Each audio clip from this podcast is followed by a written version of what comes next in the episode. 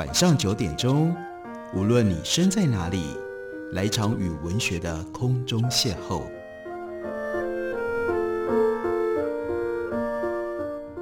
杨照谈书，邀您一同遨游文学世界，认识古今中外的经典之作。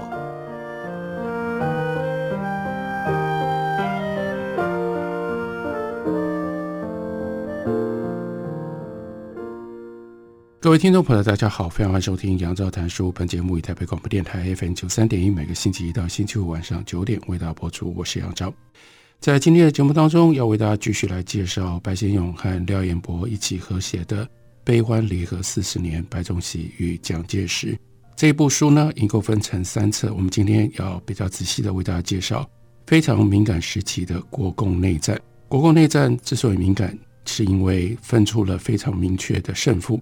可是，在胜负确认之后，国民党离开了中国大陆，来到了台湾，然后接着呢是长期的海峡两岸的隔绝。在这种状况底下，就产生了胜利者有胜利者的历史，失败者有失败者的说法。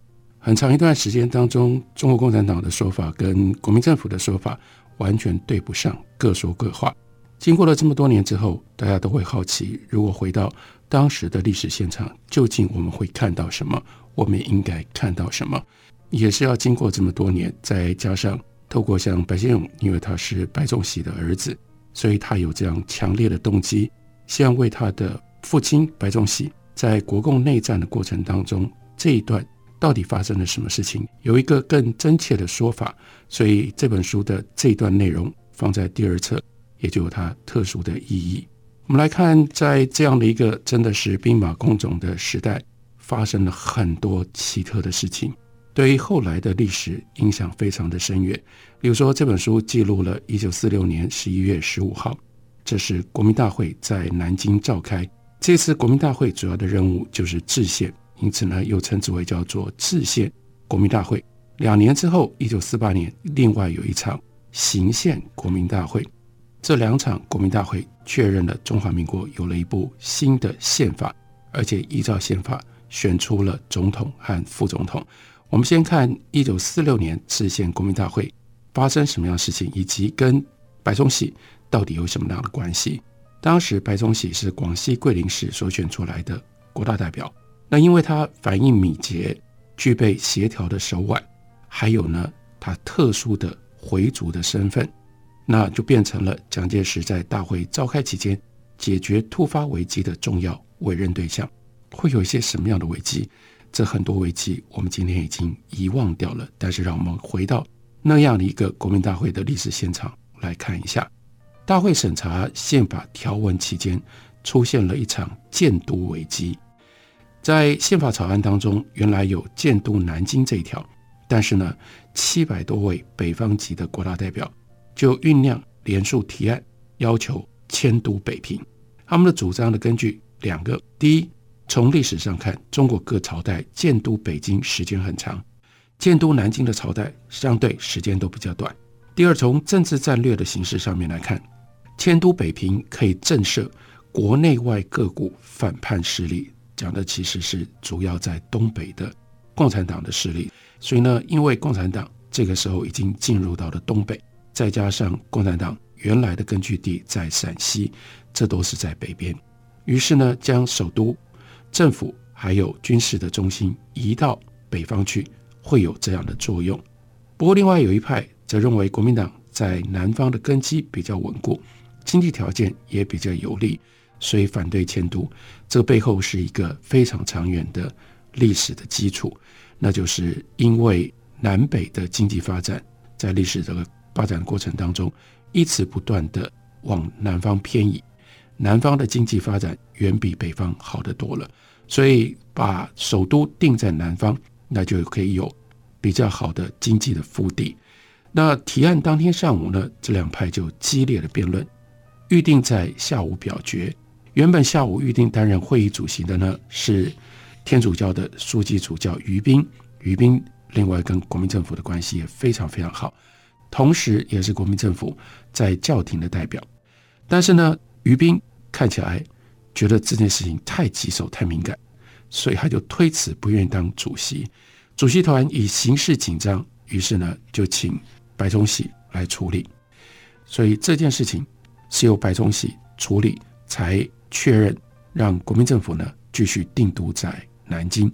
但在另外一方面，这个国共内战的过程当中，蒋介石跟白崇禧两个人的关系非常的不平顺，尤其关系到军事指挥部署上，蒋就刻意的不让白崇禧预稳，即使是当然对白崇禧来说最难看也是最难接受的，那就是桂军。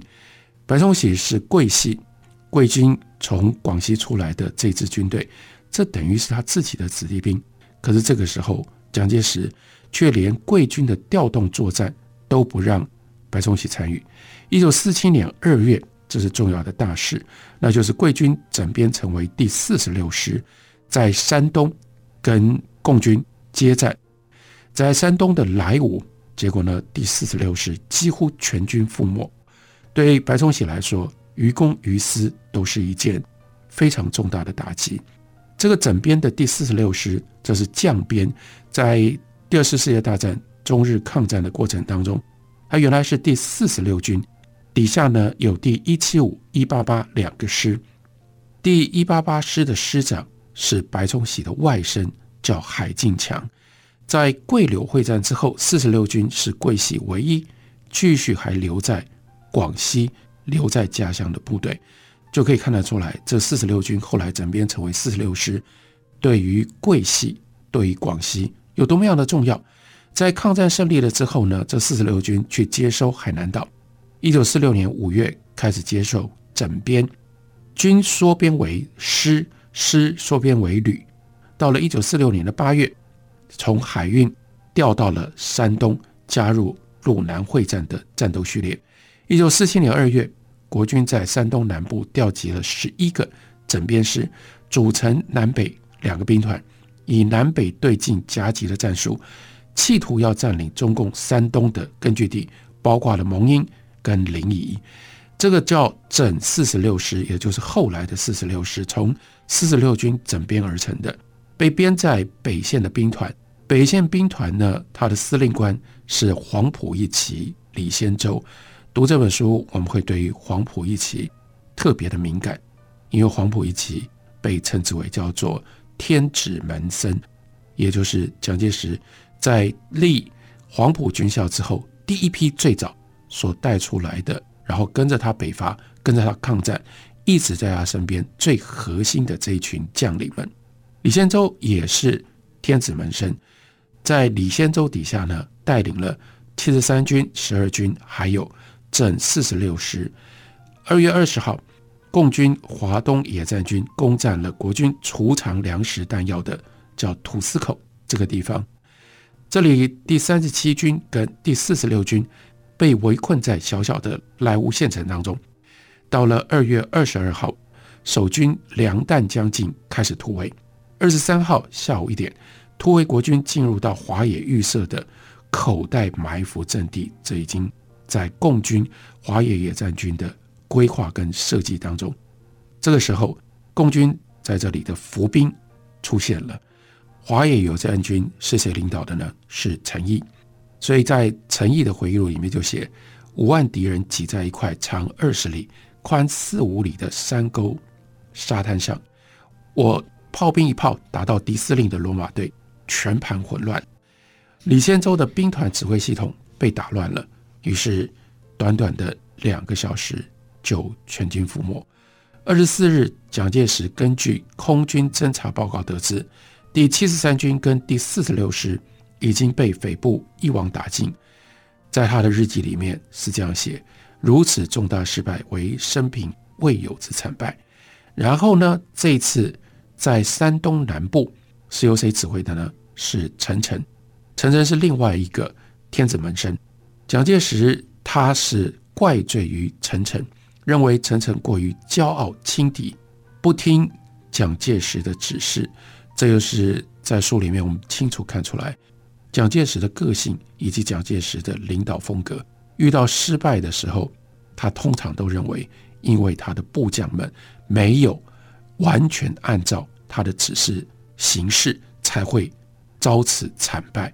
所以蒋介石在二月二十六号，国防部召集了白崇禧、陈诚、刘斐等人训话，说斥责前后方高级将领骄矜自大、目空一切，对统帅命令意志轻视违背、阳奉阴违，以至于有今日悲惨失败。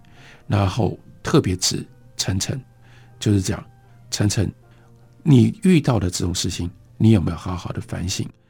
这件事情对于白崇禧是双重的打击，一重是他自己的桂系整四十六师全军覆没，另外一层，在这个过程当中，蒋介石完全不让他知道这个军事的调动，不让他参与，等到失败了之后，还要把他列入在。必须一起负责的将领的名单当中，这又一个看得出来，在国共内战当中，白崇禧和蒋介石的关系极度的紧张。我们休息一会儿，回来继续聊。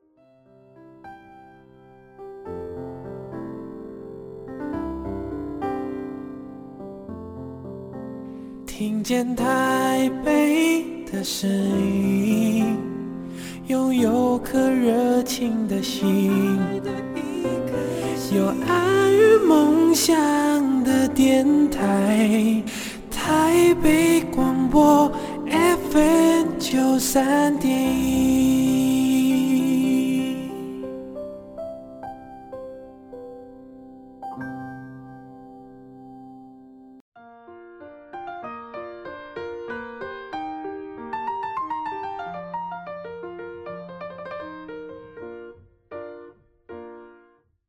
感谢您继续收听《杨照谈书》。本节目于台北广播电台 FM 九三点一，每个星期一到星期五晚上九点为大家播出到九点半。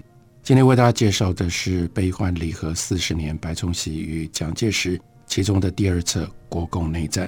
国共内战对于中华民国的政治跟军事有一个强烈冲击的事件，发生在一九四八年，那就是行宪第一届总统跟副总统的选举。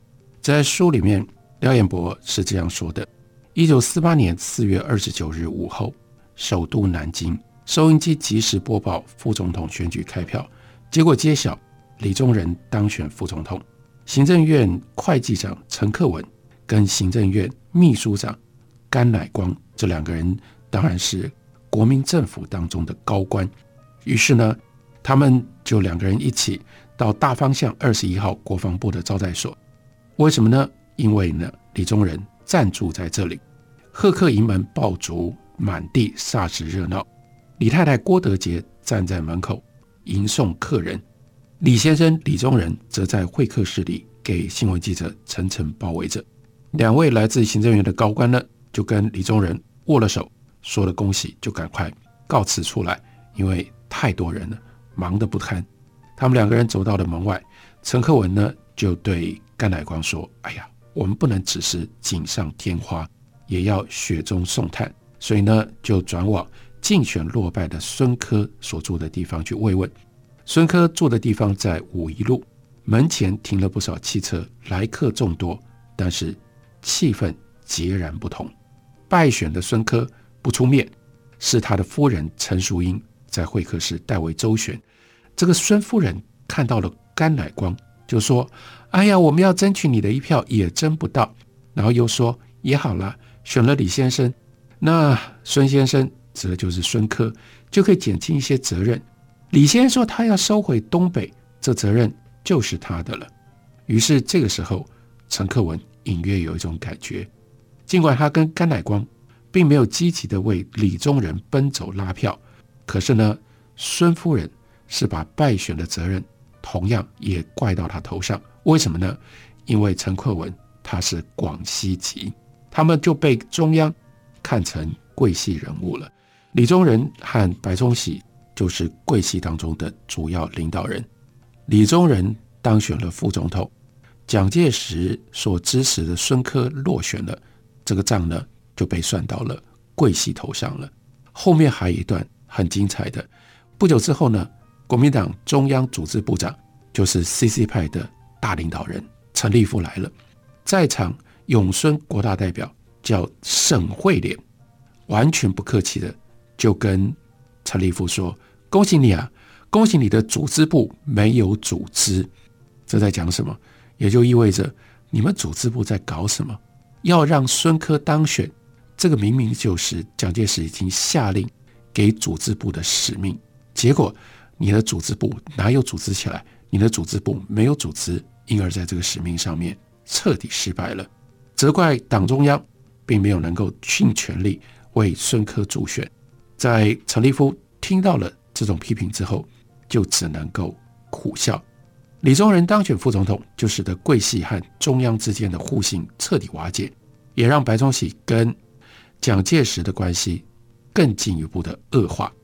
不过，这一场李宗仁当选副总统的选举不是这么简单的，中间非常的曲折，非常的复杂。我们看一下书里面给我们的描述，可以有一个比较详细的掌握跟理解。一九四八年四月十九号，第一届国大第一次会议。召开总统选举会，蒋介石呢得到了两千四百三十票，击败了党内，这是刻意安排的，为了表现民主，不能够一人竞选，所以居正被指定出来陪选。居正呢只得了两百六十九票，大约是蒋介石得票的十分之一。哎呀，这个结果最适合了，最适当了，所以呢，蒋介石就当选了行宪之后的第一任总统。但是。和总统选举的平静无波相比，副总统选举却进入到了白热化的阶段。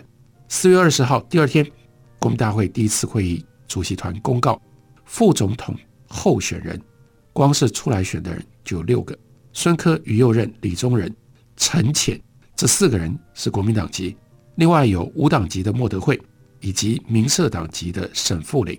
六位候选人当中呢，莫德惠看徐富林的参选。宣誓象征的意义大过于实质，这两个人也几乎都没有竞选的活动。但是四位国民党人竞争非常的激烈，而且呢，人人势在必得。于右任是单兵作战，孙科、李宗仁、陈潜则各自拥有竞选团队。孙科又有党中央的组织部，这是由陈立夫负责的，暗中在那里帮他运作。陈潜是以湖南、湖北的军政界人士作为他的班底，李宗仁呢，他的竞选阵营是黄绍竑，为他操盘的黄绍竑也是广西人，并且呢找了白崇禧，是组织拉票的大将，所以李宗仁背后的的确确就是广西桂系。李宗仁参选本来就有广西、安徽这两省是他的选票基本盘，另外呢，他在华北各省代表之间。他有他一定的声誉，而白崇禧最重要担负的是，他是国防部长，又是回教协会理事长，所以穆斯林还有西北各省，加上若干军界代表的选票，就透过白崇禧去拉拢、去收罗。为了要竞选副总统，李宗仁、陈潜跟孙科三大阵营的助选人员，从三月下旬开始。就对于将近三千个国大代表，使尽了各种手段进行拉拢，放出谣言黑函以打击对手。南京城内安乐酒家、屈原酒家、中央饭店、大三元等，这些都是名饭店、名酒馆，日夜开流水席招待国大代表。投票前夕，孙科阵营呢，送到各报刊去刊登巨幅的对开广告，花了三千万元。陈潜跟李宗仁呢，则各花了两千多万。李宗仁的阵营呢，由黄绍竑亲自操刀撰文，用文宣猛攻孙科的隐私，从先叫做“闭卷兰妮”。什么叫做“闭卷兰妮”这一案呢？原来呢，孙科有一个情妇叫做蓝叶珍，是上海知名的交际花。她在工作上，她有一个花名叫兰妮。抗战胜利。这个兰妮呢，堆放在圆通仓库，有八十四桶大桶的燃料，被中央信托局敌产处理局判定成为叫做敌产，所以被没收了。到了一九四七年十月，地产处理局收到了当时的立法院孙科院长的信函，说这一批颜料为什么叫做碧卷蓝泥？他就用碧卷蓝泥来称呼，这是我的家人，我的家内的蓝泥所拥有的，所以就请求遗产处理局必须要退还。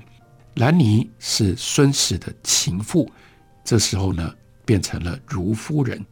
于是呢，这是南京、上海报刊上面大报特报的桃色新闻。黄绍竑在这个时候就是前提，当然就影响了孙科的选情，并且激怒了孙的支持者。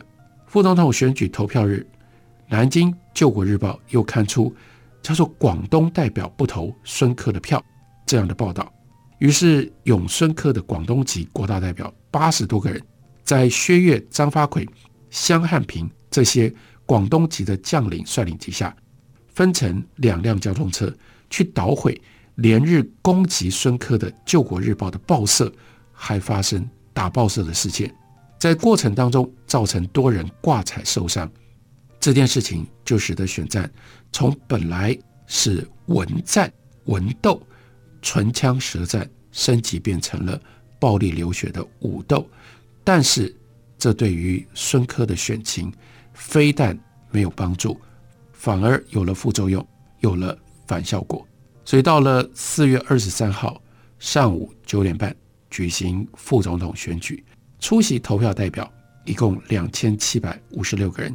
下午两点开票完毕，结果呢，徐富林得了两百一十四票，莫德惠两百一十八票，于右任四百九十三票，陈潜五百二十二票，孙科五百五十九票，李宗仁七百五十四票。